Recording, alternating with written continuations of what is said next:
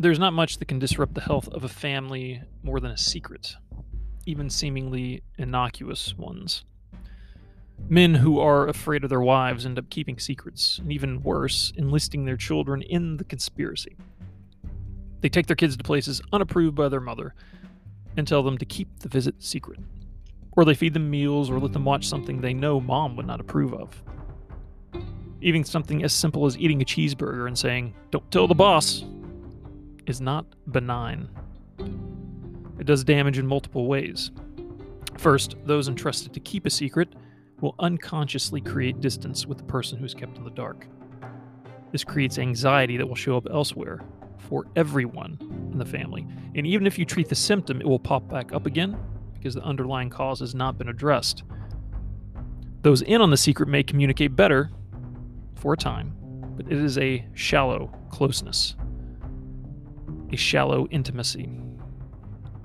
Keeping secrets from other siblings will prevent them from forming close bonds, which is one of the things you want to ensure to leave a lasting legacy. Close bonds between your children.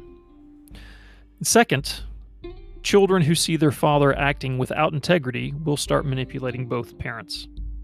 They will become two-faced, just like their father is two-faced, pretending to follow the wife's rules while secretly ignoring them. Ignoring them is a lack of integrity, period. Third, the wife will start to despise her husband even more and not really know why. This creates additional tension, which causes a feedback loop where more secrets are fostered and nurtured. Secrets can be long-lasting and cause problems for generations. A grandmother and mother who conspired to have an abortion, for example, while mother was young. Keeping the secret from grandfather can manifest in ways that might seem like demon possession. It can cause emotional issues with mother's own husband and children, which will then be passed down ad infinitum, generation to generation.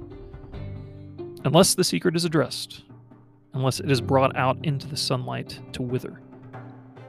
So don't divide your family and keep secrets.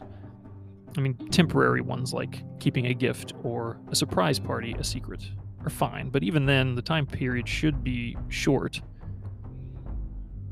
Back to our first example, the solution for the man keeping secrets from his wife and burdening his children with his own emotional problems is simple. He must define his own position. He must be direct and open. He must be a, dare I say it, leader. "I'm going to take them to ice cream tonight." "Honey, we've talked about this. You know how much sugar is in that." "Of course, that's the whole point. They've earned the reward." "I don't want them eating ice cream." "I understand. I'm sure they would be perfectly fine with homemade cookies. Would you like to make them?" "I'm not making cookies." "I know. It was unfair of me to ask you last minute like that. Be back in a bit. You want us to bring back anything?" Like that example, if there's pushback, agreeing and amplifying can be helpful. Add some playfulness, get rid of the seriousness. Either way, be a man of integrity and don't sneak around.